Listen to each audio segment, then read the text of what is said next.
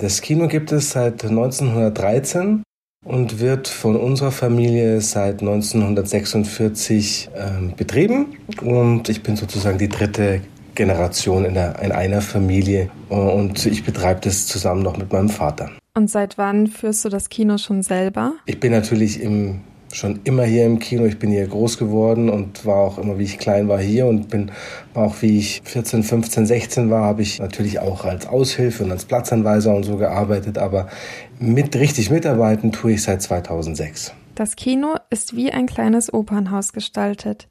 Hat sich daran etwas über die Jahre hinweg verändert? Nein, das ist absolut gleich geblieben. Es wurde damals eben als Filmtheater. Also da wurde nie richtiges Theater gespielt, sondern es war immer ein Kino, aber es war immer darauf ausgerichtet, ein schönes Ambiente oder ein, ein, einen schönen Raum zu bieten, um dann dort äh, seinen Kinofilm anschauen zu können. Und an diesem Stil hat sich seit den über 100 Jahren nichts geändert. Man hat natürlich immer mal wieder Sitze ausgetauscht oder mal was gestrichen oder so, aber ansonsten ist alles gleich geblieben.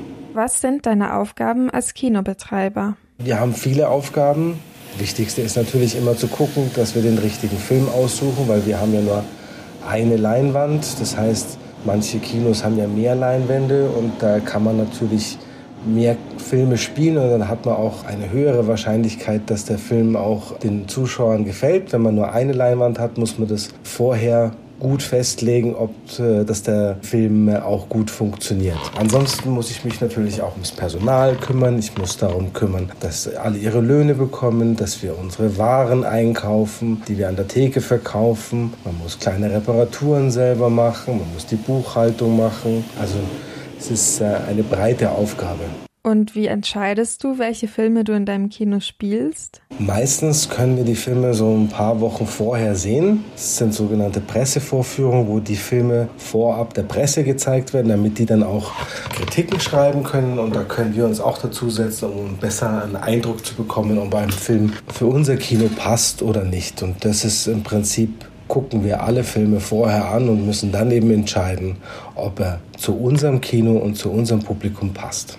Was ist für dich das Spannendste daran, ein Kino zu betreiben? Dass es eigentlich eine breite Aufgabe ist, wo man viele Aufgabenbereiche hat, wo man mit vielen Leuten eben sprechen muss und sprechen kann und auch wenn man mit den Leuten auch wenn man einfach die Begeisterung sieht, wenn sie einfach ins Kino kommen, wenn sie hier in so einen, für zwei, drei Stunden in eine neue Welt eintauchen und äh, das macht schon Spaß, das äh, zu begleiten. Auch das Filmtheater Sendlinger Tor musste wegen Corona schließen. Gab es in der Geschichte des Kinos schon mal eine ähnliche Krise? Das ist wirklich ähm, bis jetzt einmalig. Also wir haben eigentlich vor Corona nie schließen müssen. Es gab mal eine große Renovierung, wo man mal für ein paar Wochen zumachen musste, weil man eben alles äh, komplett renoviert hat oder wenn wir mal kleine Reparaturen gemacht haben, mal für ein, zwei Tage. Aber ansonsten, wir waren im letzten Jahr im Prinzip sechs Monate lang, also jetzt 2020 sechs Monate lang zu. Das gab es noch nie. Was hat sich über die Jahre für dich als Kinobetreiber verändert? Ja, es ist alles ein bisschen schnelllebiger geworden. Man hat jetzt auch noch mit neuen Medien natürlich, also zu bestehen in dem Markt. Es kommen auch immer mehr Filme, also das Angebot ist größer geworden. Also es verändert sich schon immer mal wieder was Neues. Es ist natürlich die Digitalisierung gekommen. Das hat auch manche Sachen komplett verändert. Früher wurden Filme waren auf Rollen und es war für den Vorführer immer wahnsinnig viel Arbeit. So eine Rolle hat, was weiß ich, 20, 30, 40 Kilo gewogen. Das musste alles nach oben geschleppt werden im Vorführraum und zusammengeklebt. Jetzt läuft das alles über Festplatte oder über, über einen Download, wo man dann einfach alle Sachen bekommt und dann wie in einer Playlist alles zusammenfügt. Also da hat sich auch sehr viel getan. Welcher Film hatte die meisten Besucher seitdem du das Kino leitest? Wir hatten einen großen Erfolg, das war vor ein paar Jahren, der Film hieß Ziemlich beste Freunde.